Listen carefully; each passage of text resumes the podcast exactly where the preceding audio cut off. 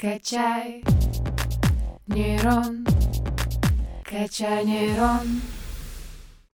Дорогие слушатели, всем привет! Вы слушаете новый выпуск подкаста «Качай Рон». Его для вас проведу я, Игорь Колмаков, и мы продолжаем беседовать с учеными ТГУ. Сегодня мы поговорим об одном из интереснейших исследований факультета психологии ТГУ. Ученые длительное время наблюдали за семьями, где дети были зачаты с помощью ЭКО – экстракорпорального оплодотворения, а именно, когда родители прибегают к процедуре искусственного оплодотворения. И томским исследователям были интересны кризисы, которые возникают в таких семьях. О результатах этой работы нам сегодня расскажет расскажет доцент кафедры психотерапии и психологического консультирования факультета психологии Марина Владимировна Шабаловская. Марина Владимировна, здравствуйте. Здравствуйте. Расскажите, пожалуйста, действительно ли проблема бесплодия настолько серьезная и как вообще часто семьи прибегают к процедуре ЭКО? Да, на самом деле в последнее время, конечно, эта проблема достаточно актуальна, и репродуктивное здоровье населения ухудшается, поэтому э, это приводит к увеличению востребованности да, вот, вспомогательными репродуктивными технологиями. В частности, используют в большей мере экстракорпоральное оплодотворение ЭКО, да, как вы уже сказали. Этот э, метод становится достаточно доступным, и по данным уже более 10 миллионов детей а, были зачаты да, вот этим способом и родились, собственно, во всем мире. По данным Российской ассоциации репродукции человека, в 2021 году в России да, с помощью этого метода родилось более 35 тысяч детей. А ваши исследования показали какие-то различия между семьями, которые использовали ВРТ, вспомогательные репродуктивные технологии, и которые применяли естественное зачатие? А, да, у нас выявились некоторые различия между этими семьями. На самом деле хочу отметить, что существует не так много исследований таких семей, и результаты достаточно противоречивые. Да, одни говорят о том, что действительно есть какие-то различия определенные, сильно там различаются, другие наоборот, да, что нет никаких различий. В нашем исследовании мы в основном э, смотрели те факторы, да, которые могут повлиять на психическое, физическое развитие детей, зачатых с помощью ЭКО. А, и, конечно, определили, что, а, например, состояние здоровья родителей, образ жизни родителей, социально-экономические показатели, а, взаимодействие между родителями, детско-родительские отношения, да, они очень сильно могут влиять да, на самом деле, на ребенка, на его развитие. И, например, по нашим исследованиям мы выявили, что в группе, которые применялись, где применялось ЭКО, особенно в период младенчества и раннего детства, э, в котором находится ребенок, например, снижение родительской самоэффективности, то есть это представление родителя о своей родительской роли, да, об успешности родительской роли. И вот если родитель считает, что он не очень эффективен, да, вот в роли родителя, то это может быть фактором риска для развития трудного темперамента ребенка. То есть проявление капризности, например, да, нарушения поведения, импульсивности поведения. Кроме того, э, например, низкий уровень взаимодействия с ребенком и высокий уровень гиперопекающего поведения со стороны родителей может приводить, например, к низкому уровню моторного развития. Да? Ну, то есть, например, что значит низкий, низкое взаимодействие с ребенком? Да? То есть родители не уделяют должного внимания, например, не создают специальные условия, да, и, соответственно, ребенок будет вот именно физически развиваться не очень правильно. И с другой стороны, гиперопекающее поведение, когда наоборот очень такая повышенная тревожность со стороны родителя, они, можно сказать, везде его оберегают, да, не дают где-то там, например, лазить, что-то делать физически, то есть тоже это будет влиять на моторное развитие. Также было выявлено, что в период как раз раннего детства ребенка, например, эмоциональные нарушения мамы, а, такие как депрессия, повышенная тревожность, да, могут а, быть тоже фактором риска для эмоциональных нарушений вот, у ребенка. То есть можно утверждать, что родители, которые использовали ВРТ, они несколько иначе относятся к воспитанию ребенка. В целом, а, можно сказать такой факт, что, собственно, сам факт, а, опыт да, бесплодия, вот этого длительного бесплодия, является, конечно, психотравмирующим фактором. И, конечно, это очень влияет на стратегии поведения, да, на воспитательные стратегии родителей. Смотрите, с одной стороны, вот такое долгожданное да, рождение может повышать, наоборот, гиперопекающее же поведение, да, со стороны родителей. То есть они очень тревожатся за ребенка. Тут появилось такое сокровище, мы долго его ждали, да. Соответственно, у нас тревожность повышается, и совершенно будут, да, другие типы воспитания. То есть очень сильно оберегают, не дают, например, развиваться да, ребенку. С другой стороны, наоборот, может быть противоположное поведение, да, когда, например, акцент у женщины больше сосредоточен на сам акте зачатия, да, вот на этом факте зачатия и факте беременности. И э, такая вот, да, сверхцель даже становится, лишь бы там чтобы беременность была, да, все хорошо с ней. И уже когда ребенок рождается, да, может снижаться вот это эмоциональное такое тепло, да, или оно даже может не проявляться у мамы по отношению к ребенку, и может такой гипоопекающий, да, стиль, то есть наоборот противоположный. Но также исследования показывают и другие результаты, что эти семьи отличаются тем, что мамы, например, проявляют а, больше тепла, да, больше заботы, то есть нету каких-то вот таких прям чрезмерных там, да, показателей, крайностей, скажем так. Вот. Но на самом деле, конечно, причины негармоничного воспитания э, детей, да, могут быть разные, не всегда связаны вот с процедурой ЭКО. Например, это могут быть определенные обстоятельства в жизни семьи, да, которые мешают адекватно воспитывать ребенка, личностные особенности самих родителей, какие-то проблемы.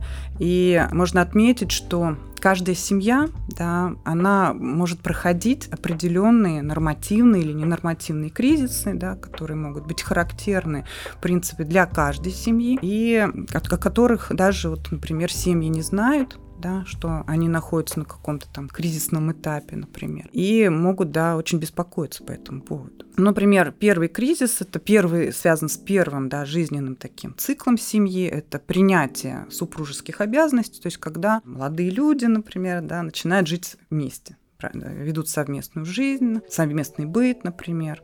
Дальше, когда рождается ребенок, да, это уже следующий этап жизненный. Далее, когда дети идут, ну, вот ребенок идет в детский сад, потом в школу. Следующий этап это когда ребенок э, переходит в подростковый период. Далее это этап, когда э, выросший ребенок покидает дом, например, да, когда он там переезжает куда-нибудь жить в другое место, связано с учебой или вообще женится, да, и уходит из семьи. Затем супруги остаются вместе, да, одни, вдвоем. И э, последнее это принятие факта смерти одного из супругов. И можно сказать, ну, а, к примеру, да, семья, которая ждет ребенка, у них все хорошо, все стабильные отношения, они все выстроили, приняли все супружеские роли, все замечательно, любят друг друга, да, все хорошо, нет конфликтов. Рождается ребенок, да, вроде, ну что тут кризисного, это же такое счастье, да, не должно ничего меняться. А начинают ухудшаться отношения. Да. На самом деле, вот мы говорим про нормативный кризис взрослости, потому что эта ситуация меняет привычный образ жизни семьи.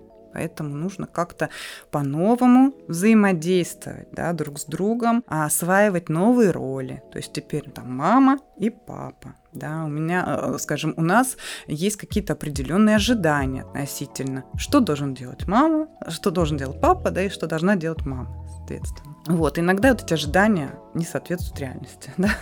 тут опять могут быть какие-то проблемы. И тут очень важно, конечно, э, скажем, на каждом этапе вот этом кризисном как-то совместно решать эту проблему. Да? И если семья готова к изменениям, то, в принципе, кризис, да, этот пройдет ну, достаточно так быстро, может быть, легко, успешно. Если же нет, то здесь могут, наоборот, быть, да, усложняться еще отношения. Ненормативный кризис, да, это кризис, а, это те сложные ситуации, тяжелые ситуации, которые могут возникать на любом этапе а, развития семьи. Да, это, например, потеря работы, развод, измены, смерть, например, кого-то да, из близких, это болезни, катастрофы, травмы и так далее. Вы рассказали, как я понимаю, про кризисы в общем, то есть семей. А есть ли какая-то специфика в развитии и проявлении семейных кризисов у семей, которые использовали ВРТ? Да, можно отметить, потому что, ну, с чем это может быть связано, да, вот эта специфика, потому что вот в силу своей психологической уязвимости, да, вот эти семьи, то есть у них же есть дополнительные стрессовые факторы. Это вот длительный период бесплодия, например, да, это очень тяжелый стрессовый фактор на самом деле. А, решение о том, что, да, применить вот этот метод ЭКО. Возможно, это не сразу, да, не с первой попытки. Это может быть многоплодная беременность, в результате которой, да, там могут рождаться не все дети и так далее. То есть здесь очень много, конечно, таких психотравмирующих факторов, которые могут осложнять прохождение кризиса. Ну, вот исследования, например, выявили, что во время беременности да, удовлетворенность супругами жизнью и сплоченность, она выше. Да, она такая выше именно в семьях чем вот с естественной беременностью. И, э, например, по нашим исследованиям тоже было выявлено, что, например, отцы ну, вот, супруги да, во время беременности, они а, более внимательно, более заботливо относятся к своей жене, чем, например, естественная, да, вот в семьях с естественной беременностью.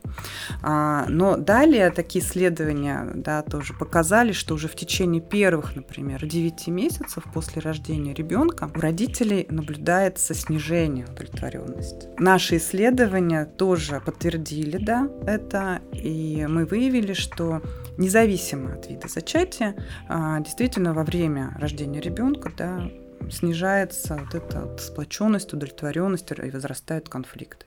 То есть можно сказать, что действительно семьи находятся да, вот на этапе такого нормативного кризиса развития. А что можно порекомендовать семьям, которые вот столкнулись э, с кризисами?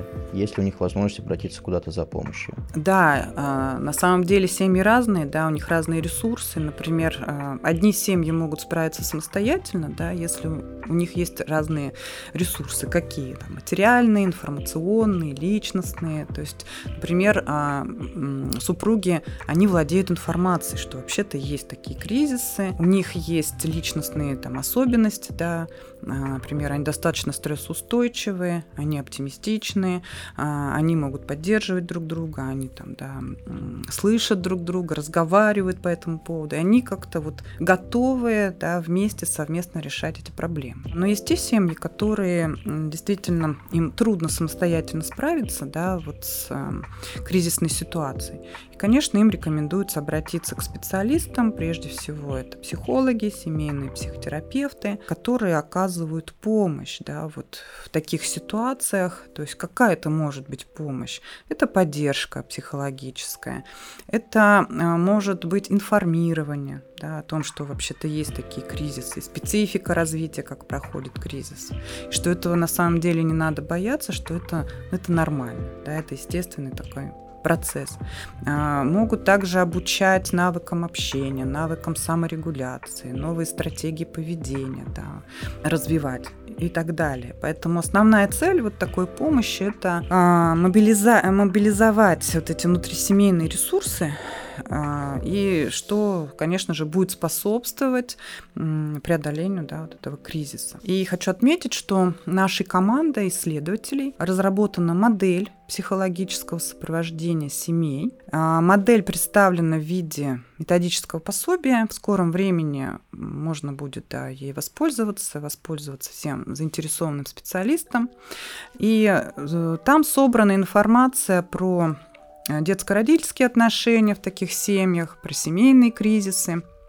Также представлена диагностика благополучия супружеских отношений. То есть супруги там могут ответить на вопросы, да, которые касаются их семейного благополучия. Они могут посмотреть а, по своим стратегиям поведенческим, какие они чаще всего вот, применяют а, в общении. А также там представлены практические рекомендации по улучшению как раз психоэмоционального состояния, которые, да, супругов которых в настоящее время могут находиться в кризисе. Что ж, дорогие слушатели, будем надеяться, что этот подкаст был для вас полезен, что вы не будете сталкиваться с проблемами, про которые мы говорили, но тем не менее, если вдруг вы с такими проблемами столкнулись, то вы знаете, что есть куда обратиться, вам помогут, и самое главное это не бояться и разговаривать и обращаться за помощью, правильно? Да, совершенно да. верно. Спасибо вам большое за беседу. Дорогие слушатели, спасибо вам за внимание. Услышимся в новых выпусках «Качай нейрон». Пока-пока. Качаем нейроны 145 лет.